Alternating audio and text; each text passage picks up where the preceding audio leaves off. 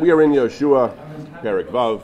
Perik Vav deals with the conquest of Yericho, the miraculous toppling of its walls. We began the Perik last time. We, we, we went through the first five psukim, where Hashem gave Yeshua instructions for the, the ritual, how they would proceed to march around Yericho for seven days, and, and there were shofros. And, at, at, and then on the seventh day, they would uh, they would march around seven times, and then they would blow the shofar, and the whole nation would cry out to Trua Gedola, and then the wall would fall, and they'd be able to be able to uh, enter and conquer the city. So we're up to pasuk vav, Perik vav, pasuk vav. So the Navi says, "Vayikra Yoshua ben Nun el Kohanim." Yoshua ben Nun, we give his full name here. He called to the Kohanim. He, he passed along the instructions he passed along the instructions that Hashem had given him. Yomer Alehem, he said as follows: Su'as Aron Habris, carry the Ark of the Covenant. The Shiva Chalanim Yesu Shiva Shofaros. Seven Kohanim shall carry seven shofros, Yovlim. We said last time, most of the commentaries say Yovlim mean they came from rams, the ram's horns, like we use in Rosh Hashanah. Some say Yovlim mean the, the horn that they used, the, the, the shofar they used to blow on the Yovel. But either way, take, take the, the, seven Kohanim take seven shofaros, one one shofar per Kohen. Lefnei Aron Hashem. They should they should carry them before the. Vayom Vayomer Vayomeru. The Siv is Vayomeru. The Kri is Vayomer. Vayomer El Ha'am. This is a point we've made previously in Navi that we have the the ancient and somewhat mysterious phenomenon of kriyuksiv. There are there are words that are that our tradition is they're written a certain way but they're read differently. They're, they're, read in a way which is not normally how you would read the word as written. We have uh, some of those in the Chumash, uh, a couple of famous ones in the Tochacha. It says Ba'apolim, we read it Batchorim.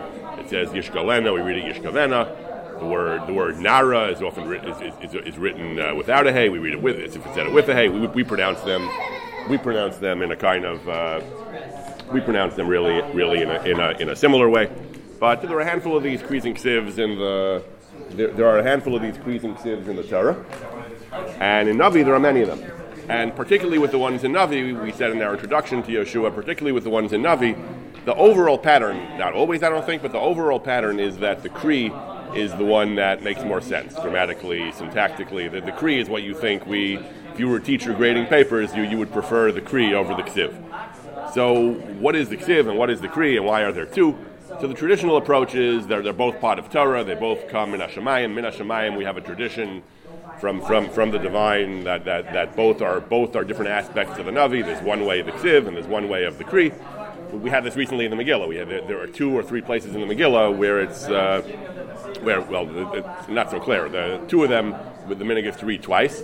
Be'am may love yom yom, ki'am may love yom yom, and lahashmid laharod gula and lahashmid vilaharod gula the, and, and, and, and, and the third one is the the what's the third one, Simcha?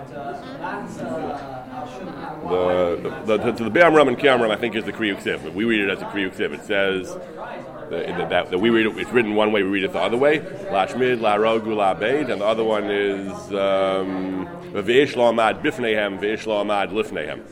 So, this, so th- th- these are cases either of where there's a question about the text or cases of Kriya and Siv. And in Navi, there are many of them. And in Navi, in general, I don't know, but the ones in Megillah maybe are different, but the one in, in Navi, in general, the ones, the Kri is, uh, as I said, is the one that seems to be more, more correct. We mentioned the Radak. The Radak says that, the, the Radak suggests that the that the that, that, that when they had a doubt about the text, so that when Ezra when Ezra corruptions had crept in in Galus, and when they had doubts about the text, so they sometimes they could resolve it and they put the correct one. Sometimes they weren't sure, so they put one as the Kri and one as the Ksiv. The one that seemed more correct they put as the Kri, and the one that seemed less correct they put as the Ksiv.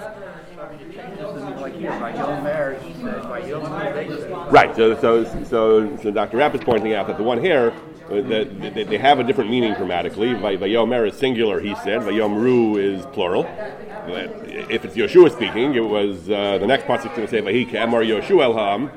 Yeshua was the one who spoke, so it would seem correct to say Vayomer, which, as I, as I said, Vayomer is the Kri, and the Kri is usually the one that seems more more natural or more correct in context. The question is what's the about? So we said the Radak says that when they had variant text and they weren't 100% sure, they, they preserved both. They, they put kind of the the, the, the one that was preferable in the Kri, they left the other one in the Ksiv, but they weren't sure. Yeshua? Yes, that's another question. Yoshua here, he's usually referred to just as Yoshua. Occasionally, he's referred to, occasionally, occasionally he's referred to as, as, as by his father's name, as many people are in the Torah, as the son of Nun. Yeshua in particular has an interest. Right. Yeshua in particular has an odd. Usually in Hebrew, Ben we, is a segel. Ben, as like the English B E N. Ben. For some reason, Yeshua bin Nun is referred to always. Whenever we say bin, we say his father. We, we have a chirik bin, as in B I N in English. The question is why. We, I think we discussed uh, a, a theory or two about that back when we started Yoshua. I don't, I don't remember exactly what they were. I think someone might have said because they, because the two nuns go together, that somehow pronouncing it is easier to. Uh, it just uh, uh, some of the grammatical rules in Hebrew have to do with what, what, what where, where, how the pronunciation is more natural. So it's somehow easier or more natural to say bin. I don't remember exactly. Simcha. Not with the sign of freedom, Like in some cases, but with like, symbol of independence. um, So I say that like both are true. Like, Right. Like in Parshas Toldos, um, Act was only the first U- Ulai and Eli. um, well, not um, Vayasam and Vayisam. Right. The Simcha is pointing out that going back to the general topic of creating sieves, that very often, according to the Midrash or according to the Mefarshim, that we, we say they're actually both correct in different ways. There, there- there's one in Parshas Toldos where it says that when, when the servant of Avram visited Rivka's family, so it says they placed food before him. So it says, so there, there- there's a Kriyan Siv, Vayisem, or Vayusam. Vayisem means he put, and Vayusem means it was put, and there's a Midrash that says that they served him poison, and an angel switched it with, uh, with Besuel's food, that they were trying to assassinate him, and instead uh, an angel saved his life by switching around the foods. So the food wound up being eaten by Besuel, so both Vayisem and Vayusem were correct. How? Explain. How are they both correct? Say- Explain how it works. Because um, one of them is referring to, um, and Lavan gave him the food, and then the other one's referring to the, the Malach. Um, Right. Like, So the so Vayisem means he placed. The the, the, the, the simple form conjugation means Lavan served the servant of Avram the food. Vayusem means it was put by someone else, by an angelic uh, manipulator. It was it was put instead by uh, in front of Besuel because it was swapped by the angel who was foiling. I heard it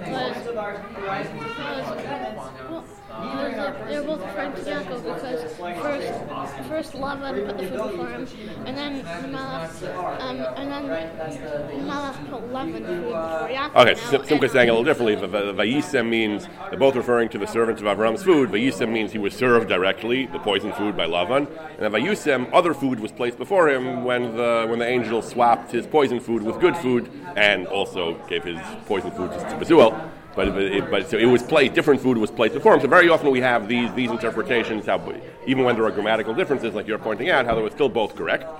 And the Radak in particular, the Radak all, all, throughout his Pirush Hanavi, often uh, often explains how both are correct, also grammatically. He, he, often he usually explains in a more down to earth way. How even according to the simple reading of the of the of the Navi, both have uh, grammatical legitimacy. In this case, is no exception. In this case, the Radak says, "Vayomer el ha'am ksiv bevav." The ksiv is with a vav, vayomru, which means, as you said, they said. Vayomer means he said.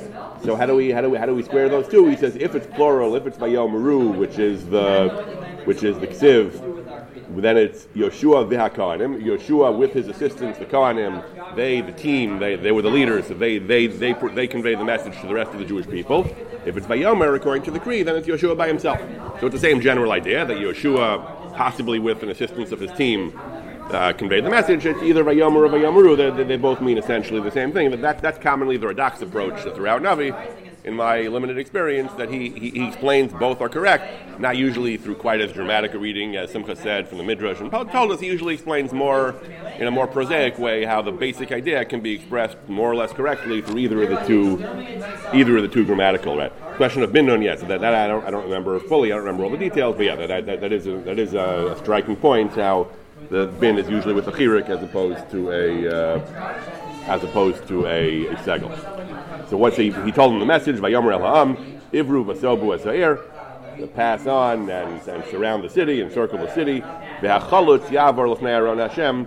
The chalutz the, the, shall shall shall pass in, in front of the aron. What is the chalutz? So the chalutz is the the vanguard. The in this case, the vanguard was the the two and a half tribes who had promised, made a deal with Moshe and Yeshua. We had it in, in the Chumash, and then in the beginning of the first the first parak that they, they had promised, they had asked to have their inheritance in Avrei Yarden. The deal was if you don't try to shirk your your duty to join in the conquest of the rest of Eretz Canaan, and you march in the you march with the Jewish people, and, and they had promised to march in the vanguard. They, they, they would be the pointy edge of the spear. So Ruvain, Gad, and Chatzishev and Menashe, Ruvain, the tribe of Ruvain, the tribe of Gad, tribe, tribe of Ruvain, the tribe of Gad, and, the, and half of Menashe, they, they were going to be a chalutim. The chalutz mean chalutz can mean a pioneer. It means someone who's out in front, who's at the, the beginning of uh, a uh, of an adventure, of an endeavor. So someone who's out in front is called the chalutz. So it says the chalutz yavar. So again, the grammar chal- yavar is singular, chalutz and yavar are singular. There were a lot of people involved. The Mefarshim explained there were there were there were tens of thousands of people, but it says the chalutz yavar because chalutz is expressed in the singular. The so so that so that's why it says that's why that's why it uses language like that. Um, in particular, the the, the included. Uh, we said the tribes were Ruvain, Gad, and half of Menashe. So Gad in particular were mighty, were heroes, were were, were, were military uh, military heroes. Rashi brings from the Zos Bracha. It says that uh, Lefi Shayu b'nei Gad giborim umakim bezroa. They were mighty. They, they they struck powerful blows. Bezroa chazaka. Moshe Nemar v'karaf zroa af Gad code. That uh, the brachas Moshe gave to the tribes on his deathbed, he described the force, the military prowess of Gad. So Gad apparently were, were heroes, and in particular was fitting. Besides their promise, it was fitting that they belonged in the in the vanguard of the army because they were they were a they were a strong they were they were a strong fighting force. So it says that the it says that the chalutz would be Yavar Lefnei Hashem. By he Ke'emar Yeshua Elaam when Yeshua gave these instructions to the people. The Shiva Hakohanim Nosim Shiva Shofros Hayovlim, and again the, the Navi repeats this yet yet again. Seven Kohanim would carry the seven Yovel Shofars of Hashem. The Avru V'Saku Bashofaros, they they passed they passed and they blew their shofaros. Baron Bris Hashem Holach Hacharam. Behind them was the Aron. They were ahead of the Aron, so the Aron was behind them. The Achalot Holach Kohanim Tokei Shofaros, and again the, the vanguard. They, they would the the Chalutz passed the Chalutz passed. So the Kohanim were in front of the Aron. The Chalutz was in front of the Kohanim, and the ones who blew the shofaros. The Ma'aseh Holach Acharei Ha'aron. The Ma'aseh, the Mefarshim say, refers to Sheva Dun. Sheva Dun is described as Ma'aseh L'chal Machanos. Sheva Dun in, the Midbar, in the beginning of Chumash Dvarim, Chumash Midbar. In the beginning of Chumash Bamidbar, so it describes the encampment of the Jews. They encamped in a circle, in a square around the, the Shevet Levi. The Mishkan was in the center, and the tribes camped. Uh, tribes camped around around the around the Mishkan, and the Dun was Ma'asif L'Chalamachnos. Dun was in the rear, and, and would collect any stragglers. Dun would collect possessions that were left behind, or people who had straggled. So Dun was called the Ma'asif. So the so the so the Navi says that the, the Navi Ma'asif Holach Ha'aron, the Ma'asif was was behind the Aron, similar to the way they traveled in the desert. Holach V'Sakah B'Shofaros. They, they, they, were going as they blew the shofaras. The the the, the Mefarshim explained it doesn't mean the Maaseh blew the shofaras. The, the, the, grammar is a little bit ambiguous. Halach v'sakah is going back on the Kohanim who blew the shofaras. They, they would walk in this formation with the vanguard, Reuven, Gad, and Menashe, Chatishev, Menashe in the front of the Aron, then the Kohanim, then the Aron, then the Maaseh behind the Aron, and all and, and, and they, they march in this formation, Halach v'sakah b'shofaras, while they were blowing the shofaras.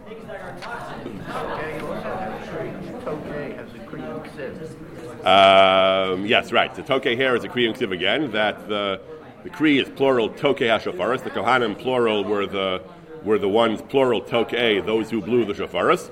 The the Ksiv is the, the Ksiv is Tokeia, with, with, with, it's a single blower, right?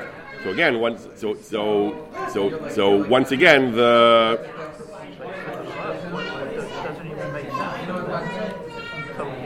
one second. So actually, there's a there's a No. Have it with a vav at the end. yeah yeah yeah right, right. So the the the, the, the is with the vav at the end, and the kri is with the vav in the, the middle and a yud at the end. So the so so the so so the kri So the vav, in other words, moves after the top. Yeah, the it's a, little, it's a little bit confusing because at least in my in my navi, for example, maybe yours also. The, even on the ksiv, they, they still printed the nikud of the kri, which which makes it a little confusing. But basically, Yeah, but that, down below it, it has toke kri and it has the vav after the top. right. So that, that, that's how it is. The the, the, kri is tough vav kuf ayin hey, and you read it toke. The the, plur, the blower is plural. The ksiv is, is is without the first vav, and the yud at the end is as a vav, so it's tough kuf ayin vav. So that, that that would be the past the past form of, of taku. They blew. Radak says again, so they both mean the same thing. When, when it says uh, if it's taku, the, the Kohanim who blew the shofaros, uh, who had blown, who did blow the shofaros, and and if the girsa is if if, if, if the if, if the girsa is uh, the girsa is tokay, it means those who were blowing in the pre- present form, those tho- tho- those who were blowing the shofaros.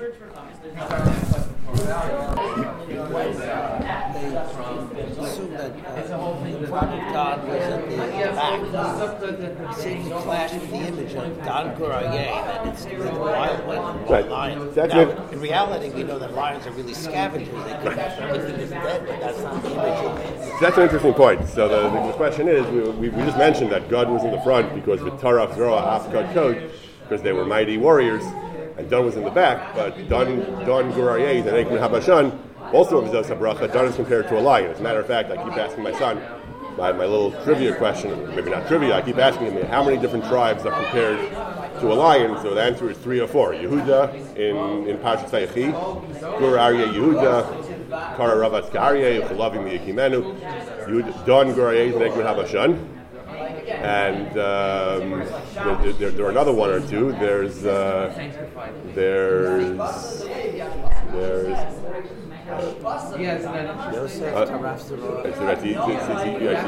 So Gad is Taraf Zroa. Um, Yosef is Bechar Shar. Yosef is compared to an ox, a counter name. But also in Mizos HaBracha we have um, uh, Gad, Gad is compared to a lion as well. He says Baruch Marchiv Gad. Uh, Kilavi Shachain, uh, that he's compared to a Lavi, which is also a form of a lion. So there are at least three or four tribes who are compared to lions. One of them is done. So the question is, the question is again, a lion, at least in the imagery of the Torah, the lion is the king of the beast. The lion is the, the lion is mighty, as as you mentioned also the, in, in, in, in observed uh, in observed zoology. The, the, li- the male lions are actually uh, lazy and freeloaders. Much of their food comes from kills of other animals, including the lionesses, who apparently are the apparently are the effective hunters. The lionesses they, they, they, they hunt in packs and they, they actually bring down a fair amount of prey, and then the lions come and push them out of the way and take them and, and, and take some of the some of the stuff for themselves. But yes, so yes, it's a good, interesting question, and uh, I don't know. Yes, uh, but but uh, Gun was the Maasif, despite the fact that they were also.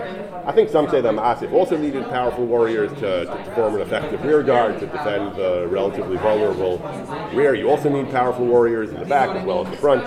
Yeah, I'm not sure. So, so okay, so they march in this procession, and then Pasuk Yud it says, "Vesha'am Siva Yoshua Lemar." The people were instructed. Yeshua commanded them, "Lo sariyu v'lo sashmiyu eskolathem." Don't make noise during this period. Don't uh, don't raise your voice. Don't let your voice be heard. Don't say anything. Don't don't just, just remain silent. Ad yom amri hariyu until the day that I tell you that you shall uh, be Maria, you should cry out, then then it'll be time for you to make your trua. We mentioned last time that the Ralbag says that this was for military security. This was this was this was to keep a low profile, so they shouldn't be attacked. They, shouldn't be a target for uh, that. That's that's how you fight a war. You, you, you don't expose your, you don't reveal your position, you don't reveal your location until it's time to attack. Until you have to. As long as you're maneuvering and you're getting ready, ideally you keep your location secret, so the enemy shouldn't attack you. They are also they, they weren't going to be doing the actual fighting, the actual breakthrough wasn't going to occur until the seventh day. So the Ralbag says that for the that in the interim they should be quiet uh, because even though Hashem is going to protect them and make great miracles, Hashem doesn't make miracles for no reason. We discussed the spies and other things that uh, Hashem prefers to do things with derech hateva, steps where necessary to do otherwise. So here Hashem was saying, be quiet, so you don't make any noise. They won't attack you. Others disagree, but, but that was how the Ralbag understood.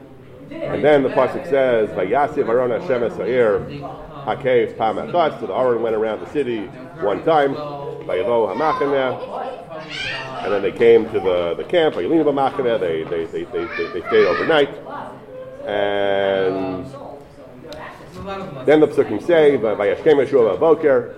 The Yeshua get up in the morning. Vayitzvah Kohanim Aron Hashem. Again, the Kohanim carry the Aron. The Shiva Kohanim Nosim Shiva Shofar Yovlim. Again, we, the, this parak is somewhat repetitious. It seems we keep hearing the same instructions and the same proceedings over and over. That's why I'm reading through it kind of quickly because the Mefarshim are scattered throughout these Sukkim. They, they, they deal with some of the same questions, but the, because of the apparent repetition, the Mefarshim write their comments on different parts of the parak. So the Shiva Kohanim Nosim Shiva Shofar Yovlim, the seven Kohanim were carrying the seven Yovel shofars with Aron Hashem Holchim Halok V'Saku B'Shofaros. They walked in front of the Aron, they blew their shofaros, and again, the Hacholot Ishneim, the vanguard walked in front of them. The the Ma'asef Shevedon Halak Achrei Aron Hashem, She- and again Shevedon walked behind the Aron. Haloch V'Takah B'Shofaros. We have another Kriyim Siv there, Haloch and uh, Haloch and uh, and Holech. That the that the Kri is Haloch, that they walk to the present participle or something like that. Holech means uh, Holech means we're walking. Again, it means the same thing. That it means uh, the different grammatical forms, but they mean the same thing. That they were walking with the shofaras, blowing the shofaras. Bayasobu esair bayom hasheni pa'amachas, and then they surrounded the city on the second day, again, one time, the psukim are clear. Each of the seven days they went around one time. On the seventh day, they were going to go around seven times, like we said, like we do on Sukkot and Hoshana Rabbah. Yeshuvu HaMachane, at the end of the second day, one circle, they returned to camp. Koas Usheshas Ayamim. This is what they did. Uh, this is what they did for, for six days. On the seventh day. They got up early. Balos HaShachar, another the Kielos HaShachar, Balos HaShachar. So here again, you know, it's that uh. Here the Radak doesn't even tell you what the difference is. They mean almost exactly the same thing. The at Elos HaShachar, around Elos HaShachar, one is maybe a slightly more precise than the than the, than the other. So by Yosef was Eric Mishpah Zesha the seventh day was, was, was special. They, they surrounded the city seven times. Rak Bayamahu, only on this day, Shavuos Ir Sheva Pa'amim. The, some say that the first half of the Pasuk by Shavuos Ir, Pa'amim, that means for the seven days they went around once. And only on, the, only on the seventh day they went around seven times. Some say the whole Pasuk is going on the seventh day. On the seventh day they went around seven times. Either way, the intent is clear. The seventh day they went around seven times. And and on the seventh, each day they went around one time. And on the seventh day they went around, they went around seven times the uh, when, when it says Mishpat they went around on the seventh day. That meaning that, that they went around once, which was the seventh time, one time per day, and then by Yamahu they went around more times to make a total of seven times. Okay, either way, the intent of the pasuk circle clear. Each day one time. The seventh day was was seventh time, but also the seventh day had seven times of it, seven times total of its own that was the that was the that was what they did on the seventh day, and then the psukim go on and they say that on this seventh day, they, they, they, they, he told the Am finally he told the Am now Hariyu you should cry out and uh, and, uh, and and we're going to conquer the city. We read the next couple of psukim. He said Vahiba Pam the seventh time the, the, the seventh hakafa of the Kohanim. Takwa Kvanim Shofaros, the Kohanim blew the Shofaros. Yomer Yeshua Ha'am, Yeshua told the people, Hariyu, now it's your turn to your turn to cry out. Nothing Hashem Lachem Ha'ir, Hashem has given the city into your hands. V'hayisa Ha'ir Cherem He, the city shall be a Cherem, it shall be designated like a hektish to Hashem. V'chol Hashem Hashem. Rak, Rachav Hazona, again, the promise to save the Rachav Hazona who had who had helped them, and they had promised to spare her and her family. Rak Rachav Latifya, spare her life. He v'chol Sheri Talabayis, spare her and everyone with her in the house. He hech ba'asa et hamalachim asher shalachnu. She hid the, the, the messengers, the, the spies that we sent, so to spare her. Rashi says, "V'haisayir cherem hektish." The, all the all the property in the city after they annihilated the inhabitants was, was hektish for Hashem. Why? Ki ayom Shabbos kodesh v'roy lios kodesh shalal hanishal bo. Why was it hektish? Because this, was the seventh day. The seventh day was not just number seven of the sequence. According to Rashi, according to many commentaries, according to Chazal, this was the, we mentioned this briefly last time, the seventh day was the seventh day of the week. They had begun this proceeding on Sunday, the first day of the week. The seventh day with the special seven, seven hakafos and the crying out of the people and the toppling of the walls and the mulchama, all that occurred on the seventh day of the week, on Shabbos. Therefore, it's appropriate not, not so clear exactly why, but therefore it's appropriate that this should, that, that this happened on that this happened on Shabbos. maybe we'll discuss a little bit more about that next week. About about the next time we learn about why, what the connection is between Shabbos and Hektish and so on. At this point, that it was supposed to be a Cherem, it was supposed to be Hektish, is going to be very important for the next part of the story about the story of Achan, who uh, unfortunately gave into temptation and violated the Cherem and the Jews were punished by, by losing a, a battle, and then he was killed. A, a very tragic and important story. But the, in the meantime, I want to focus for the rest of our time today. I want to focus on this point of Rashi, of Chazal, of many commentaries that that the seventh day occurred on Shabbos. This is the this is the opinion of Rashi, as we said. It is based on a language of Chazal, and it's adopted by many other commentaries. For example, the Radak. Radak says that the first of the seven days was Sunday. That is the tradition of, of Chazal, of our of the sages of the Talmud of the Midrash. The seventh day was on Shabbos. Now, the, the, what's particularly noteworthy about this was that if we assume the seventh day was Shabbos, then the war, the battle, the killing occurred on Shabbos. Normally, that would be considered Chilul Shabbos. So, this is what the Talmud tells us that there's a special dispensation in such cases to fight even on Shabbos. Exactly what the dispensation is, what the parameters are, we'll discuss a little bit further. The Gemara in Shabbos, Talmud Bavli, the Gemara says, Ain sarin al ayara shall nachron pach yom kodem Shabbos. You should not begin a siege of an enemy city, of a, of a non-Jewish city, within three days of Shabbos. But in this if you began earlier in the week and the siege lasted through till Shabbos, ain mafsikin, you don't have to stop. You can continue the campaign on Shabbos. Shammai the elder would say, Ad Ridita, the Torah tells us in Varim that we should relentlessly uh, prosecute the war against the Canaanites, the indigenous people of Canaan, ad ridita, and when you attack a city, you should uh, you should offer peace. But if they don't accept peace, then you then you uh, then you should proceed to, to defeat them and uh, don't don't hold back. Ad ridita until you destroy them. Afilu b'Shabbos, the, the Gemara darshins that the Shammai darshan that you, you, continue the war even on Shabbos. You should not begin a war within, you should not begin a siege, or campaign within three days of Shabbos. If you began earlier, you don't need to stop. You, you can continue fighting even on Shabbos. Rambam in Hilchot Shabbos, the Rambam brings this. The Rambam says, "Saran al ayaros of the Shlosha Yom Kodem Shabbos." We, we, we begin sieges, we begin military campaigns against cities of idolaters three days before Shabbos, meaning start three days before. But you can continue the war every single day. Once you started uh, properly three days before, you can continue fighting every day, even on Shabbos, until you conquer and, and achieve victory over the city. Even though we're not dealing with a Melchemes Mitzvah, like destroying the Canaan, even though we're dealing with a Melchemes Rishus, a, a war of choice, as we say, the Piyash Lamdu, he brings this drasha of the Sifrei, of the, of the Bavli, ad ridita, until you conquer it, afilu b'Shabbos. The Gemara dashes from this pasuk that you that you fight the war even on Shabbos, and all this is even Melchemes Rishus, a war of choice. Mitzvah. This is certainly true. It goes without saying. This is true for Melchemes Mitzvah. We fight on Shabbos. Lo Kavash Yoshua Yericho Ela B'Shabbos. Rambam brings the midrash that Yoshua's battle against Yericho occurred occurred on Shabbos.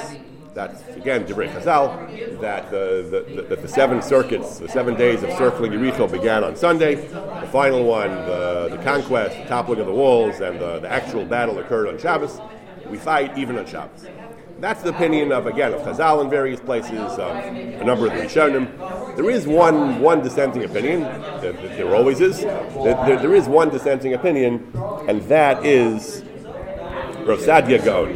Rav Saadia Gaon was one of the greatest of the Gaonim more, more than a thousand years ago.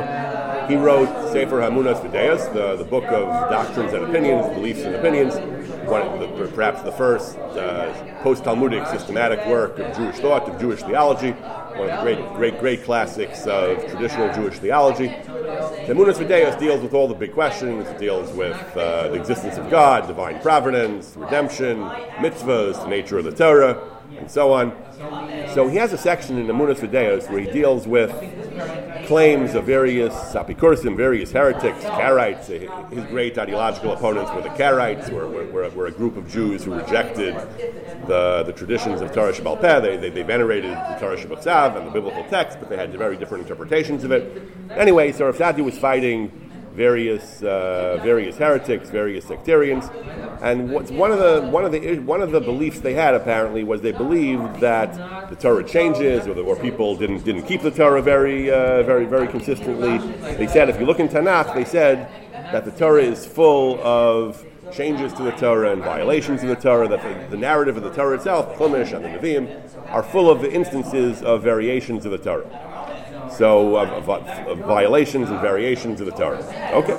I mean, obviously, we know that there were Rishon. We know that throughout the first temple period, there, were, there was idolatry right and left, and murder and corruption. You know, we, know, we know, of course, that the Jews didn't always live up to the, the, the Egel We just read a couple of weeks ago, the last week ago in the Chumash, we read they, they, they, they built the golden calf uh, just days after Matan Torah. Obviously, the Jews didn't always live up to the standards of the Torah, but more than that, the, these heretics were arguing that even the, the nation itself, even the establishment, didn't didn't didn't keep the Torah consistently, and that, that they, we, we simply don't uh, don't really fulfill the Torah in a systematic and, and, and, and the Torah changes. One of the examples they brought is the ninth claim, the ninth of their list of objections and uh, examples they give is Yehoshua Nilcham B'Yom HaShabbos. Yehoshua fought against Yericho on Shabbos, still Shabbos, you're not allowed to fight on Shabbos. As a matter of fact, on yesterday's parasha, it says, Lo Savaru Eish B'Chol Moshe Rosechem B'Yom HaShabbos. You're not allowed to kindle a fire B'Chol Moshe Rosechem in any of your habitations. There's a famous midrash of Chazal that B'Chol Moshe Rosechem refers to Din. That means even the court, when, when, even when the court is doing its business of punishing, executing people on Shabbos, executing people, you can't do it on Shabbos. Even Din is, even the Mishkan couldn't be built on Shabbos. The, the Torah is very clear, the, certainly Torah Shabbat is clear that we don't allow violations of the Shabbos, even for pretty good reasons, even for important Din business, even for, even for, even for building the Mikdash. So, but Yehoshua fought on Shabbos. You see that uh, you know we only pay lip service to keeping the Torah when it's not convenient. We, you know, we, we, we do what we want. Says Rav says Rav Saadia, the Ein Hadavar came. This is not correct. Yehoshua did not fight on Shabbos because he says it doesn't say. It's true they fought. It's, it's, it's true that they. It, it, it, it, it's true that they the, the, that this campaign against Jericho did last seven days. It did last. It, did, did did go seven days. By obviously includes at least one Shabbos. Says Rav Saadia, that's true. So obviously, one of these seven days was Shabbos. One and exactly one day was Shabbos. However, for, for the first six days, they weren't fighting. They just marched around, uh, blowing a shofar and holding the aron. That doesn't involve any malacha, he says. If there's no malacha, you can argue that carrying the aron might have been uh, hotzah. They, they were carrying it, so not. So that, that sounds like carrying, which we don't do on Shabbos. Blowing a shofar is actually also on Shabbos. We don't do it today, but that's forbidden. That, that, that's a din drabanan. Midaraisa, there, there's no malacha involved in blowing a shofar. It's not one of the 39 malachas. Midaraisa, you can blow the shofar to your heart's content. But Rabbanan, we don't do it because Hashma is kol. We, we, don't make we don't play instruments and make noise in general on Shabbos. Particularly in Rosh Hashanah, we don't do it. There's Xeri, might carry it, but, but but in general, in Midaraisa, there's nothing wrong with blowing a shofar, and they weren't fighting for seven days. And these are mutter on Shabbos, he says. Yom Hashvi, the seventh day, they did fight. We're, we're going to get to that next time probably, but the seventh day they, did, they did actually wage war, and they waged war. That was not Shabbos, he says. Doesn't say that was Shabbos. It was the seventh day from the first day. It wasn't the seventh day of the week. So contrary to Chazal in several places, Ad ridit that Yehoshua, contrary to the Rambam and Chazal in various places, that Yehoshua that, that Yehoshua captured. The Gemara we read just says Ad ridit you can fight on Shabbos. It doesn't say Yehoshua fought on Shabbos, but elsewhere, in the Shalmi I think says that they, Yehoshua actually the seventh day was Shabbos, like the Radak brings. So unlike that that position of Chazal and the Rambam, Rav Saadia, Rav Saadia was before the Rambam. Rav Saadia said, no, it was not Shabbos. One of the first six days was Shabbos, and they weren't doing any malacha. And the seventh day that was Shabbos, so the seventh day that they did malacha, they fought a battle, was not Shabbos. At this point, at least according to Saadia, is the ark is the ark carrying itself? So that's a good question. So a very interesting question. So I mentioned earlier that the that carrying the aron should have been is carrying carry, carry, carry, carry, carrying is one of the 39 malachas of Shabbos. We mentioned a few weeks ago that there was a there's a famous Gemara, a famous idea of Chazal that the Aron Nosius Nosim. It says that when they crossed the Yarden, so the Kohanim who carried the Aron just stepped in and stepped back out, and then the Yarden, after the Jews crossed, the, the river began to flow again when the Kohanim left the Yarden, and then the Aron picked them up and swooped them over the Yarden. Aron Nosius Nosim. That's why Uzzah was punished, the Chazal say, when they were carrying the Aron toward Yerushalayim. The, they were carrying it by cattle, and the, the Aron looked like it was going to fall. So Uzzah stretched out a hand to hold it up, and God struck him down. God killed him because the Aron doesn't need you. The Aron can carry itself. So maybe you can argue if the Aron was carrying itself, it wasn't really Hotzah. That's a very interesting point. I, I, in my Parsha share a few weeks ago, I, I noted that some of the classic Mefarshim, the Baalei Tosfos and others, have said that the Aron did not generally carry itself. It was only on very special occasions. The, the, the crossing of the Yarden, the, the, time of Uzzah, was only on special occasions where the power of God was imminent, was, was manifest. For the, the Yarden, Hashem made the great nace splitting of the Yarden at the time of Uzzah, when the Plishtim had captured the Aron, and the Aron uh, made their lives so miserable, it, it, its power started to oppress the Plishtim until they were forced uh, to, to, to, to, come back to the Jews with their tail begin their legs. And please take the Aron back. It's, it's a holy thing. We, we can't, you know, it's, it's, too, it's, it's, it's, it's, it's too powerful for us. They were forced to send it back. In those cases, when we saw the Yad Hashem, the Aron carried itself. You can argue, I guess, Yericho, the, the walls of Yericho might have been the same thing. There was about to be a great nace, one of the epic nisim of the Bible, where the walls of Yericho were going to topple. Maybe that also, even according to that approach, maybe the Aron carried itself, but on other occasions it didn't. Some say the Aron always carried itself. So that's a very interesting question. Maybe there wasn't really Hotzah because the Aron was really carrying itself. And the shofars, uh, they were, I mean, That to carry the shofars, you're pointing out. unless they were on the Aron that was carrying itself. Right. So, so there, so there are uh, there, there, are different approaches. I, I have here a copy of Rav Yosef Kapach, Samunas V'Deos. He raises this question. He says blowing a shofar itself, as we said, the Gemara says is not a malacha. It's, it's not malacha. Carrying, he says, he says there are ways to avoid carrying midaraisa. He gives a kind of rabbinic shivish answer. He says that the halacha is carrying, there are two kinds of carrying on Shabbos. One of them is going from a Rosh Hashanah to Rishus Harabim or vice versa, private domain, a, a walled domain to uh, a Rishus Harabim, carrying from your house to the street, carrying from the street to the shul. Those are examples of hotzah, and that, and, and that there's no there's no there's no minimum distance. You go from one domain to the other. That's hotzah. The other kind of hotzah is going four amos in a Rishus Harabim pick something up in the street, you walk 10 feet, put it down again, stop walking, that's, that's, uh, that's also tzah. It, even though you're not changing domains, if you go a minimum of 4 amos, which is somewhere between 6 and 8 feet, then that's, that's also tzah.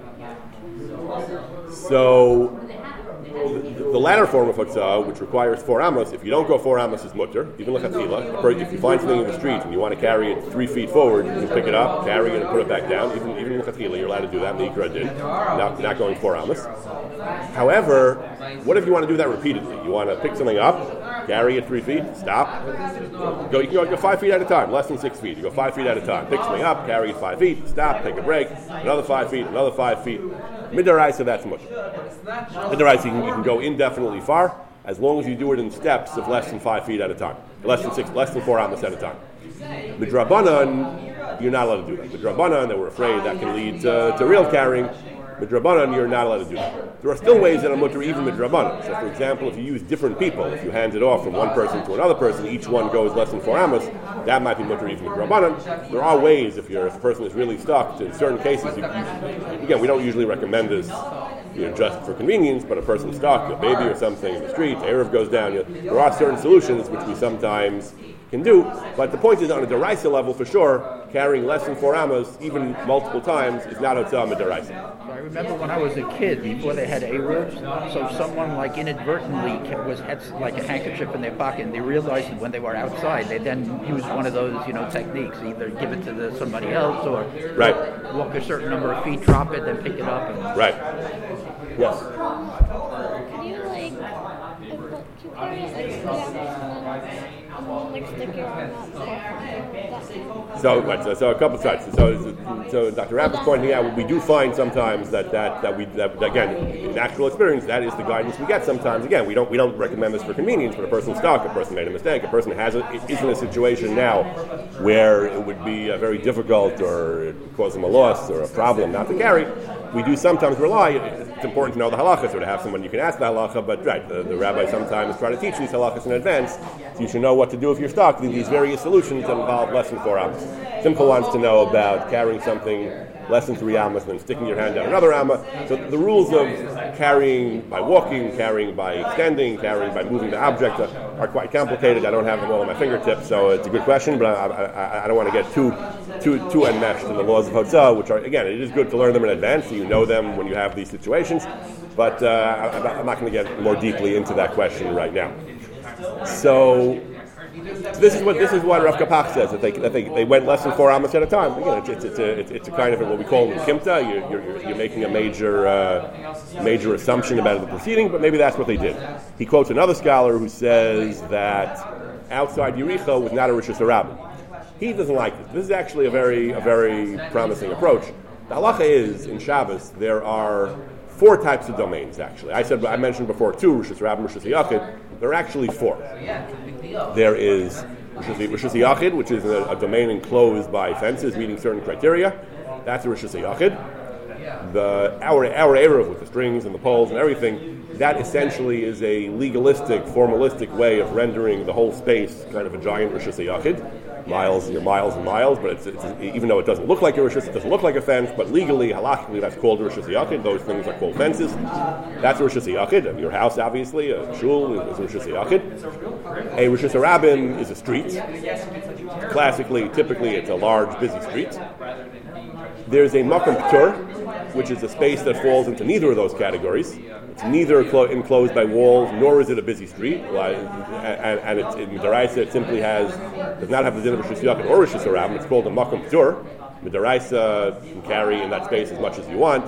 You can carry from that space into Yachid. You can carry from Yachid into that space. You can carry from that space into Rishis Harabim. Midaraisa, much of the world probably is considered that space. Em- just empty areas in between cities, forests, fields, would all be Makom P'tur. They're because they have no fences. They're not Rishis Harabim because they're not busy public places. So Midaraisa, much of the world falls into this third category of Makom P'tur.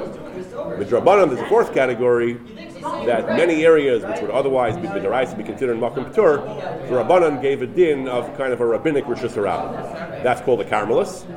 Much of the world today we treat as a Carmelis. Much of the world today, as I said, would be Midaraisa, Rishis Makom P'tur. Midrabanan we treat as a Carmelis. Many of our streets, for example, which are not that not that busy and that and that active, most streets, according to many poskim, most of our public streets don't meet the very specific criteria of having massive amounts of traffic, 600,000 people, according to some some opinions. Most of our most of our public spaces, according to the, according to many opinions, are considered Carmelists for that or other reasons. Uh, Midaraisa, they'd be considered a Makom P'tur. Midrabanan, they're considered Carmelists. Midrabanan, you're not allowed to carry them. Midrabanan, you can't carry from your house to the street. Obviously, we know on Shabbos we don't carry from our house to the street, not necessarily because the street is Rishus Harabim, but because it's a it's a it's a Rishus Harabim Midrabanan. That's, that, that's why we don't carry. And that's actually why, according to many poskim, our Erev works. Our Erev involves certain certain compromises, certain doing things not in the most ideal way, and we don't we wouldn't actually rely on that type of Erev, the, a typical city Erev for a Rishus Harabim Daraisa. The poskim say, many poskim say, if we had a bona fide Rishus Harabim, we would not actually build an Erev the way we do. We would have higher standards for the Erev involving real walls and so on. Our Erev, which involves uh, kind of legal, fictitious walls, our Erev only works because we're operating on the presumption that we do not have a real Rishus Harabim, which requires 600,000 people or certain other conditions to be met and therefore we only have Carmelis Drabanan. For Carmelis Drabanan, we can be more lenient and we can allow the Erev we do, which is uh, the Erev of the poles and the strings and so on. Again, I'm, I'm, not trying to knock the Erev we have, I'm pointing out that there are certain halachic issues with our Erev, and many poskim, including the Chofetz Chaim and the Mishnah Berurah, have said that the, the, our Erevin rely on the assumption that it's, that it, it's at least possible that we don't have a real Rishus Harabim. Again, which Chas doesn't mean a person should be lenient and carry in a public street or in a street from the house to the street. It's also midrabanan. But the Isser is quite likely only midrabanan, and there are other, other ramifications as well. So, for example, if you need to have a non-Jew carry for you in case, of, again, you can't do that for no reason, but in cases where there's a sick person or other things, it's important to know that according to many poskim, our streets are considered rabbinic uh, domain, rabbinic Carmelis is not Rishus Harabim therefore, again, in combination with uh, with a non-Jew doing the carrying for uh, for an important reason, for a sick person or something like that, we're more lenient because many poskim establish this rule that we don't have an actual Rishus Harabim Daraisa, and therefore, some one one scholar has proposed when the Jews were marching outside Yericho. Uh, outside Yericho was, was a Carmelist. There were, there, were no, there were no walls there. They were outside the walls. Still, the walls had to be toppled down.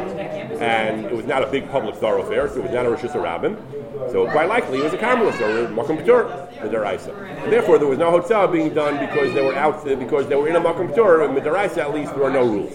Rav Kapach does not like this pshat. He doesn't explain why. It seems like a very uh, perfectly plausible. Uh, it seems to me much more natural much more of a natural assumption than his own shot, which is that they went through less than four hours at a time.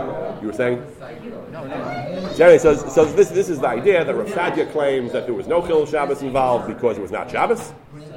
And uh, the first seven, the first six days, there was no Chil Shabbos involved because they weren't fighting and the carrying somehow wasn't an issue and the shofar is not a malacha. The seventh day was not Shabbos. So Rav Saadia is in opposition to the idea of Chazal and the Rambam and other commentaries that say the seventh day was Shabbos. Rav Saadia says the seventh day was not Shabbos. Now it has to be remembered, Rav Saadia was writing against certain sectarians, certain heretics who were trying to challenge the, the authenticity and the, the, the authority of the Torah. It's possible he was just uh, kind of playing devil's advocate and telling them you have no proof, and he was just. This is something we find in rabbinic literature sometimes when we're faced with attacks on the Torah, we, we, we kind of we, we try to beat them at their own game. We try to just say, according to your own rules, I can explain like this, I can explain like that. It's not always the, the real answer might have been this was uh, harasha, this was a special dispensation from Hashem, ad ridita, this is based on a drasha. The real answer, if Saadia might have conceded, was like the Rambam and other commentaries say, this was an exception, even though normally you can do malach on Shabbos. But everything has exceptions, because nefesh, other exceptions.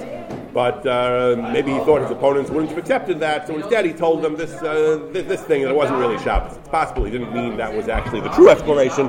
It's possible he was just uh, playing, trying to play play their game with their rules that they, they were assuming that there's no heter to fight. Even on Shabbos, he was saying, even according to you, I can just explain that the seventh day wasn't Shabbos. But the MS Rav might agree. Some suggest that the seventh day was Shabbos following Chazal. That's speculation. At the end of the day, Rav Saadia writes explicitly he does not think the seventh day was Shabbos. He thinks it was the seventh day of the seventh day process, but it was not Shabbos. While many other commentaries, Chazal, Shalmi, and the Rambam, say the seventh day was Shabbos, and they fought anyway. Ad ridita, as the Bavli says, ad ridita, that you can fight. In some cases, you can fight even on Shabbos. So next time we'll, we'll continue with the story, and next time also I would like to spend some time discussing some time discussing the, this question of whether you're allowed to fight on Shabbos. The answer, of course, is yes if lives are at stake. But uh, what's less clear is if lives are not at stake, if, you, if you're fighting a war where you have some discretion, are you allowed to fight on Shabbos? And uh, so, so, so next time, next time, Bli Neder, Mir Hashem, next time we will discuss uh, these questions in a little more detail. Was it the entire nation that was circling, or just the armies, the men? So the question is, who was actually doing the circling? Was it the entire nation of Israel or just the fighting men? So we had a little bit earlier, and, and I think we covered discussed this in the previous year. In, in Pasuk Gimel, it says. When Hashem gave instructions to Yehoshua, He said, "Sabosem ha'er kol anshe milchama," that the people who surrounded the city were were all the fighting men. The, the, the implication of that pasuk, taken at taken at face value at least, is that it was is that it was the it was the fighting men. I, I don't remember if, uh, if, if that is universally accepted, if, if everyone takes that pasuk at face value. But, the, but, but, but it does seem to say that it was the, that, that it was the fighting men specifically.